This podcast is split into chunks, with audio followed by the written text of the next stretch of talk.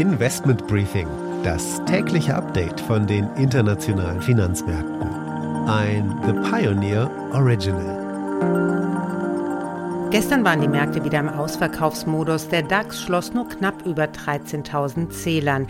Die hohe Inflation verschreckt Anleger. Spaniens Teuerungsrate ist nun bei 10 Prozent angekommen. In Deutschland ging sie allerdings überraschend zurück, die Inflationsrate auf 7,6 Prozent. Die Fed könnte auch im Juli nochmals um 75 Basispunkte erhöhen. Das drückt auf die Stimmung im Allgemeinen. Und Großbritannien lässt wissen, dass im Fall von Engpässen die Gaslieferungen nach Kontinentaleuropa ausgesetzt ausgesetzt werden. Morgan Stanley sieht derweil eine Rezession in der Eurozone im letzten Quartal. Damit einen schönen guten Morgen aus Frankfurt. Mein Name ist Annette Weißbach. Ich freue mich, dass Sie auch beim heutigen Investment Briefing mit dabei sind.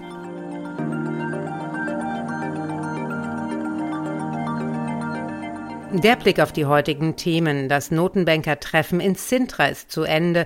Was nehmen wir mit? Der japanische Yen ist auf den tiefsten Stand seit Anfang der 90er Jahre gegenüber dem US-Dollar gefallen. Ich bespreche die Gründe und den Ausblick mit Chuming Song, Chefwährungsstratege der DWS. Anschließend das Update von der Wall Street mit Anne Schwedt. Da haben die Anleger auf neue Aussagen von Notenbankchef Jerome Powell geschaut. Der sieht bei der Inflationsbekämpfung jetzt einen akuten Zeitdruck.